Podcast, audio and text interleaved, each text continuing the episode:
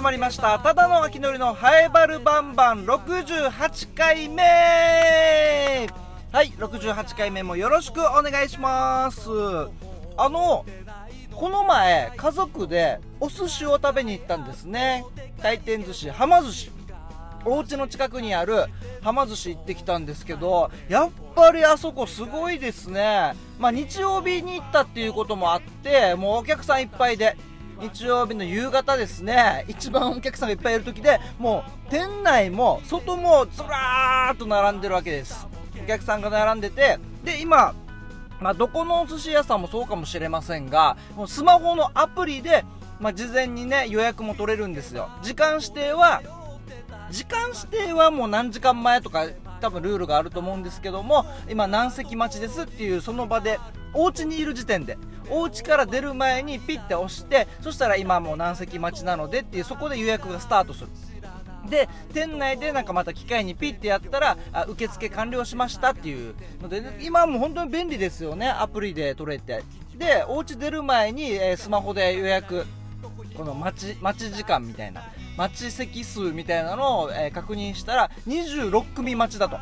あ26組も待ってるんか。でもまあまあちょっと車でね向かってる間にちょっと減るかなぐらいのね感じで着きましたらもう本当にお客さんいっぱいで外も並んでるしもちろん中のちょっと待合室みたいなところももうお客さんでごった返してるわけですよ。で、まあ、26組待ちで、えー、向かってでお店に着いた頃がもう20組待ち。それでも20組待ちでではま寿司のシステム的には、まあ、受付をして待合室で待つんですけども、まあ、なんかパネルがパネル電光掲示板みたいなパネルがありましてそこで、えー、10組前から確認ができると。10組前から自分の受付番号が出てくるので、それ見て、ああ、もうそろそろかなーみたいなのを確認できるんですよね。で、それで、もう本当にお客さんいっぱいですから、もう、てんやわんやですよ。入り口付近。手動で開ける。手動で開けるタイプのね。あの、最初、店舗、店舗に入るときはギーって、あの、縦、縦、縦長のドアノブを引っ張って、ちょ、ちょっと重たいんですよ。お寿司屋さんのドアって重たいですよね。そういえば。回転寿司屋さんのドアってなぜか重たいですよね。で、ギーって開けたらもう一枚またドアがありまして、そこは引き戸なんですよね。引き戸があって。まあ確かに、お寿司屋さんって常にお客さんいっぱいいるっていうイメージがあるんで、あそこを自動ドアにしちゃうと、開いたり閉まったり、開いたり閉まったりして、確かにちょっと騒がしいなって思うから、あれはあれでいいんでしょうね。で、それでまあご、ご、もうごちゃごちゃしてるわけですよ。あれ、わさわさしますよね。あの、中で待ってる時。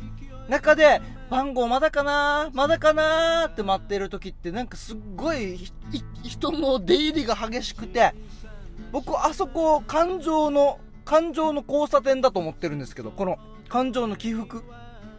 もうこれから食べる人は、あお腹空いてきたなとか、早く食べたいなっていう気持ち。で、家族連れ、子供連れの、のと、ファミリーは、もうあんたも早くおとなしく座っときなさい、みたいな。ちっちゃい子供に、あんた座っときなさいっていうのと、お父さんもなんかちょっと、ちょっとイライラしてるみたいな。ちょっとイライラしながらまたかな。またかな。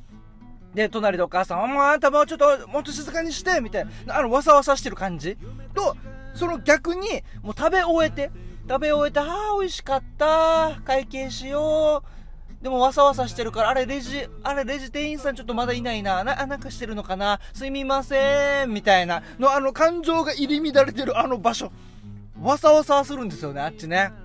で、そんな中、えー、店員さんも一生懸命頑張ってるわけですよ。この、たくさん来てるお客さんをどう、どう促すか、どうやって案内するかみたいなところで、えー、この、最近行ったはま寿司では、もう店長が、店長さんがま50代ぐらいかな、50代、40後半か50前半ぐらいの店長さん、男の方ですけども、男性の方で、もう、てんやわんやですから、お客さんに対しては優しいんですよ。お客様、お待たせいたしましたみたいな感じなんですけど、もう全然呼ばれなくて、20分ぐらい、20分、30分ぐらい待っても、ああ、全然まだ数字見えないなーと思ってたら、あの、店長さんがアルバイト生に、ちょっとし、を叱ってて、アルバイト生を叱ってて、おいみたいな。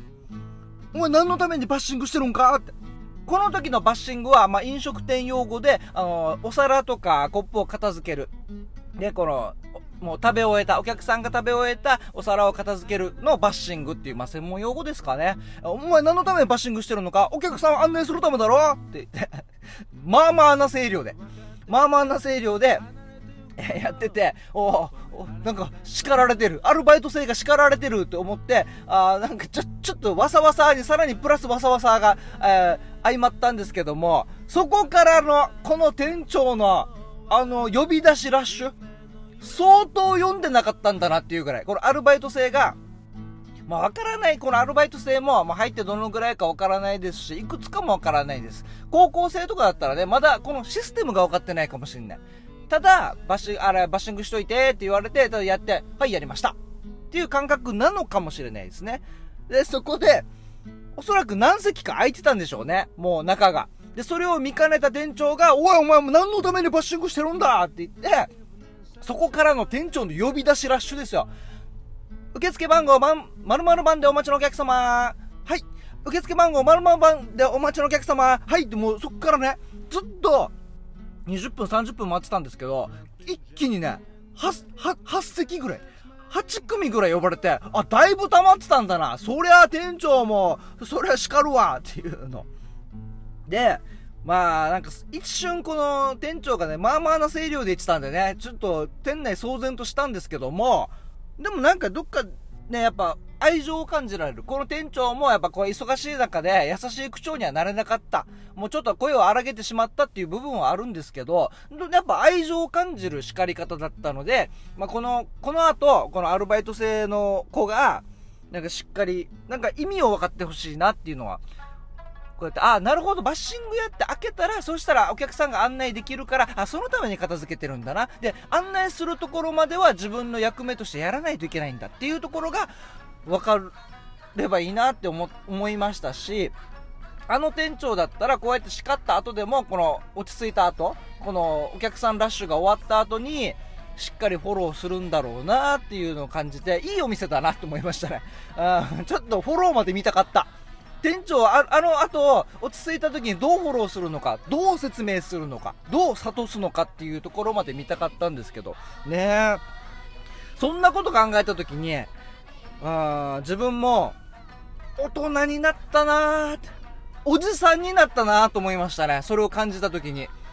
若い頃なんてあなんか怒られてさみたいな。なんか、ね、なんなん店長。こんな忙しい。のなんかデジ怒られた。はあもう怒られた。デジやみたいな。に思いそうですけど。はでなんか怒られたことが嫌だ。怒られたこの感情が嫌だみたいなこと思いそうですけど。もう大人になればねなんで怒られたんだろう。あそっか。バッシングした後にすぐお客さんを案内すればよかったんだ。そしたらどんどん回っていくんだっていう気づきをできるようになるななればいいしでその気づきをどうやって教えることができるかっていうところまで考えてる時点で俺っておじさんになったな。秋のりもうおじさんだなって 思いましたね。自分の成長プラスどうやったらその下に伝えられるかっていうところね。もう本当にもうあのもうプロデューサーお笑い劇場ね、あの、事務所の FEC のお笑い劇場のプロデューサーやってますけども、えー、そういう感覚になっちゃうなっていうのはありましたけどね。うん。まあでもお客さんとしてはスムーズな方がいいので、で、まあちょっと声声大きかったですけど、店長も声大きかったですけど、そんなに嫌な気持ちにもならなかったですし、お客さんとしてはありがたかったので、あいい、いいですね。あ、あと、はま寿司、あの、まあ、店舗によると思いますが、すごかったですよ。テーブル席呼ばれて、あこのあのもう呼び出しラッシュが来て一気にポンポンポンポンポンポンポンって呼ばれたんであややっと座れると思って座ったらこの今までレーンで流れてた。今まではね回転寿司がそのままレーンで流れてたんですよ。でまあコロナもあってなんかパカみたいなねお皿の上にクリアケースパカみたいなのもあったりするお寿司屋さんもありますし今はま寿司レーンで生生のお寿司は流れてないんですけどレーンのところにパネルがあってタッチパネル。細長い巻物を広げましたみたいな細長い、えー、タッチパネルがあってそのタッチパネルにお寿司が流れてるんですよ。お寿司の映像が流れててそれをピッと押したら注文しますかっていう画面に変わるんですよ。だから本当にあのー、回転寿司も回るお寿司ですよ。回るお寿司のこの画面バージョンみたいな。すごいっすね。おおこれすごいと思って。もう流れてるから映像で流れてくるから欲しい寿司があったらピッて押して注文するっていうやり方もありますし。でもう一つはその流れてるお寿司の、まあ、隙間かな？隙間どっかスペースピッて押したらまた自分でメニューも選べると。いうのがあってすっげえまさかね昭和平成の頃にこんな回転寿司屋さんが生まれるとは誰も思わないですよ。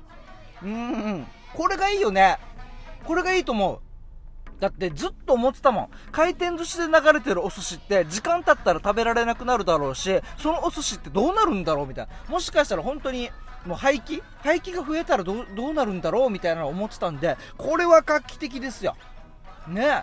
なんとかペロペロ人間もこれはできないですからね。なんとかペロペロ人間、なんとかお触り人間みたいなのね。お寿司触ったりする人たちもね。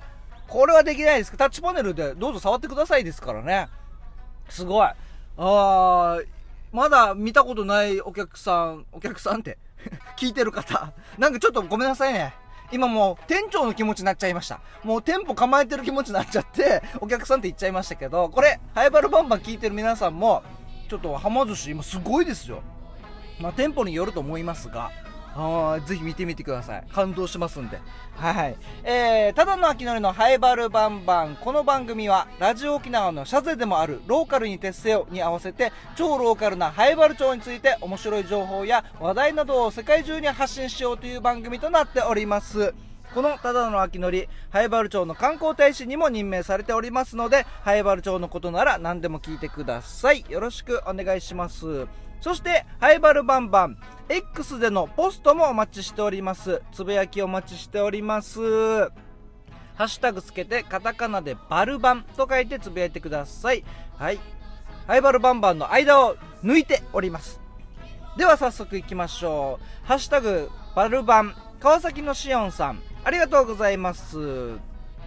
父ちゃんの健康を気遣ってくれるなんていい娘さんですなぁうん、そう、あの、娘、もうやがて3歳になりますけども、うーちゃん、うーちゃんに、もっと考えた方がいいよって言われた。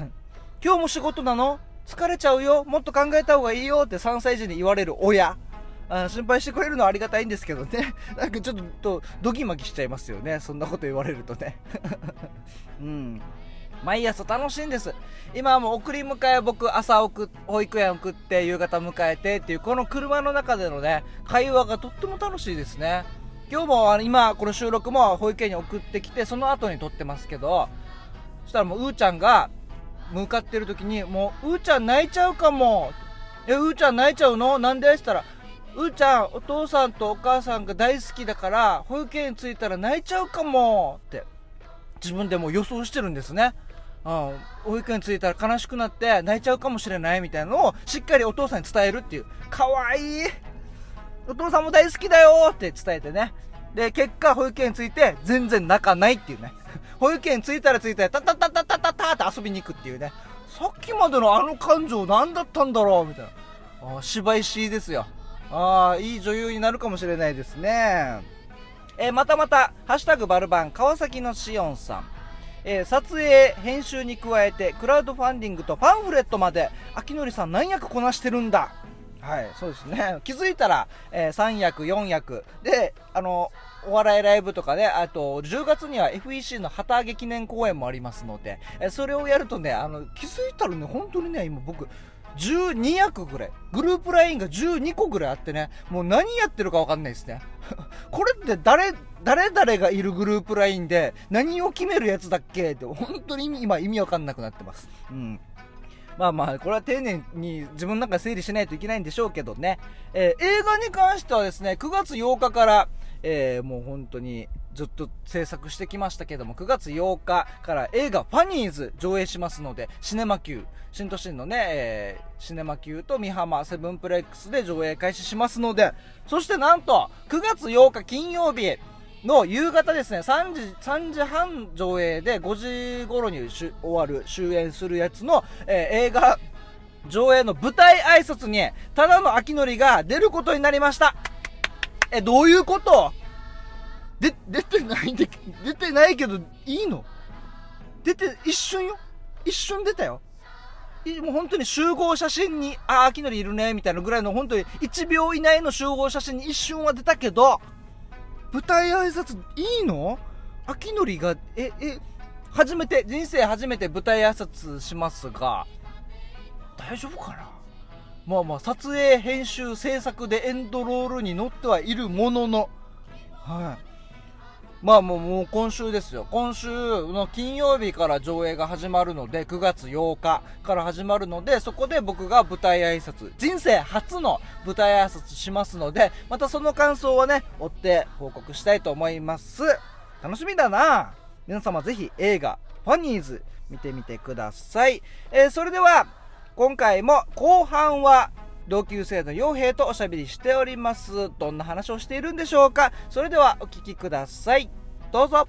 はいわるバンバン。はい今回も傭兵よろしくお願いします。お願いします。あの8回目のはい。収録ということではい。まとめ撮りしてるんですけども、はい。えー9月は8回目となります。えー傭兵はですね僕の同級生で灰原町宮城出身。はい。そして灰原町議会議員をやっていて塾講師もやってると。そうです。そうですよね。そしてあれ何でしたっけ？あのあのクリアファイルは返してほしいなでしたっけ？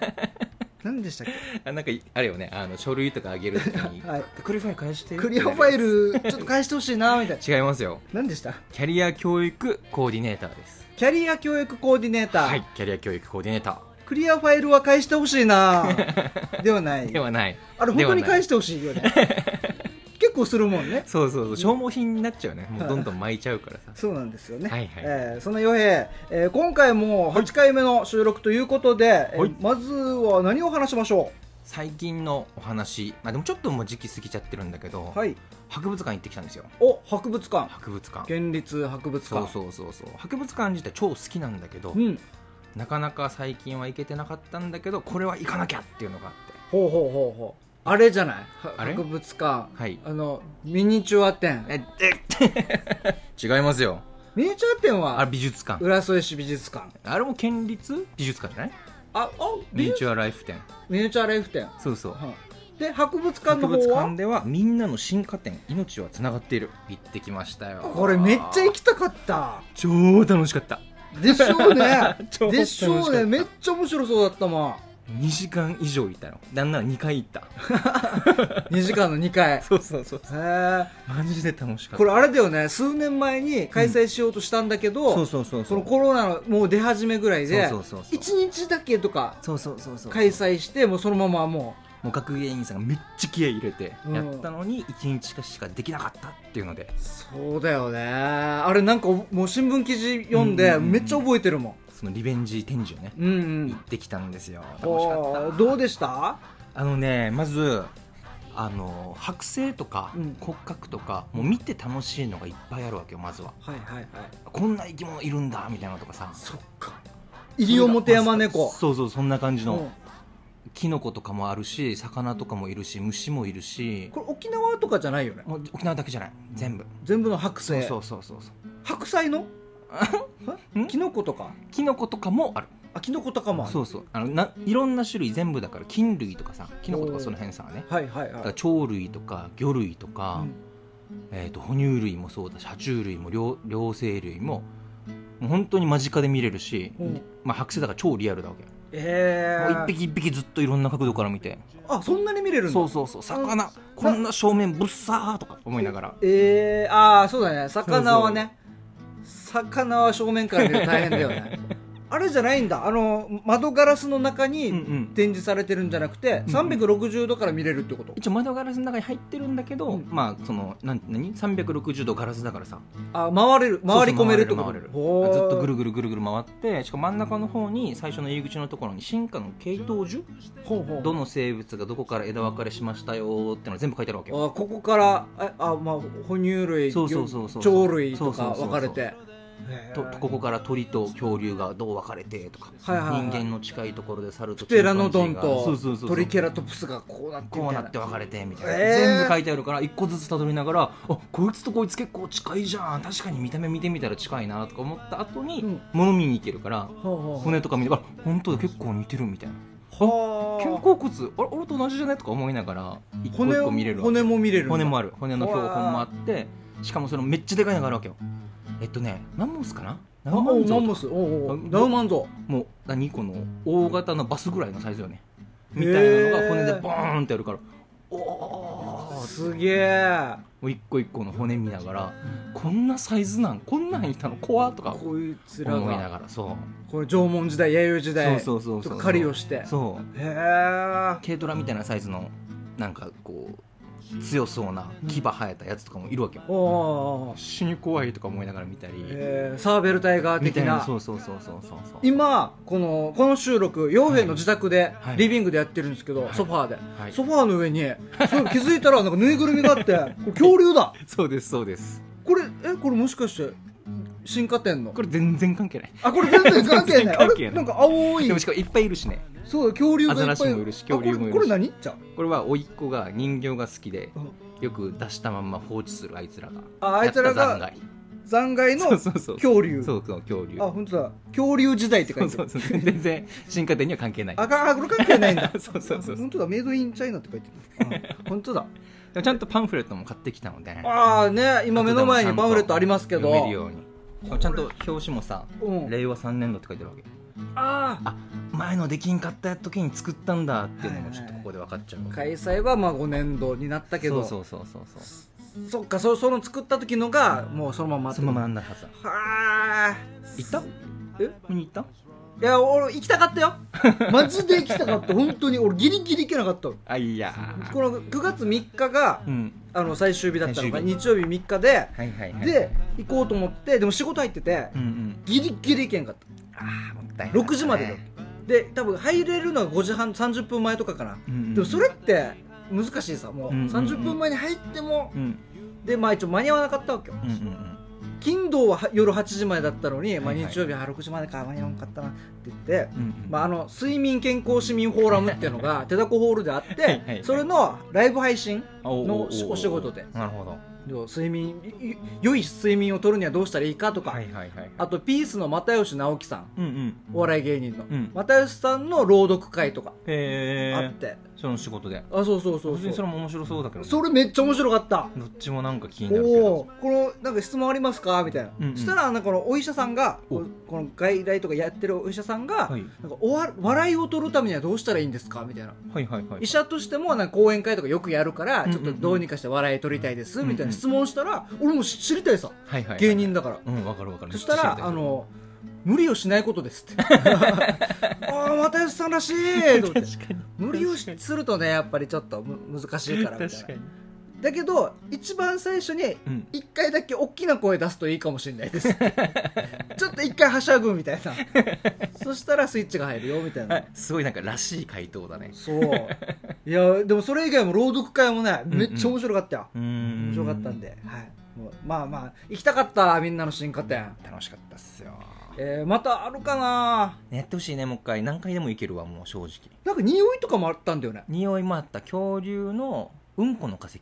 だったかなが置いてあって、うん。匂い嗅げるようになってるわけ。えー、か嗅いだ？嗅いだ。ああしっかり、まあ石の匂いよな。ああ化石だから。そりゃいつまでも臭いわけないよな。一応気になりながらえ臭いのかな？臭いのかな？あは？全然みたいな。ああ まあそれは石だからそうか、まあまあそそれもね、うんんん。そういうのも体験できるってことだよね。そうそうそう。クイズとかもあってうん。小学小学生とかちっちゃい子たちも楽しめるようにもなっててわあ行きたかっ楽しみながらたいい勉強になるみたいな。ね皆さんもはい。博物館美術館チェックしてはい。見に行ってみてください、はい。えー、洋平また来週よろしくお願いします。お願いします。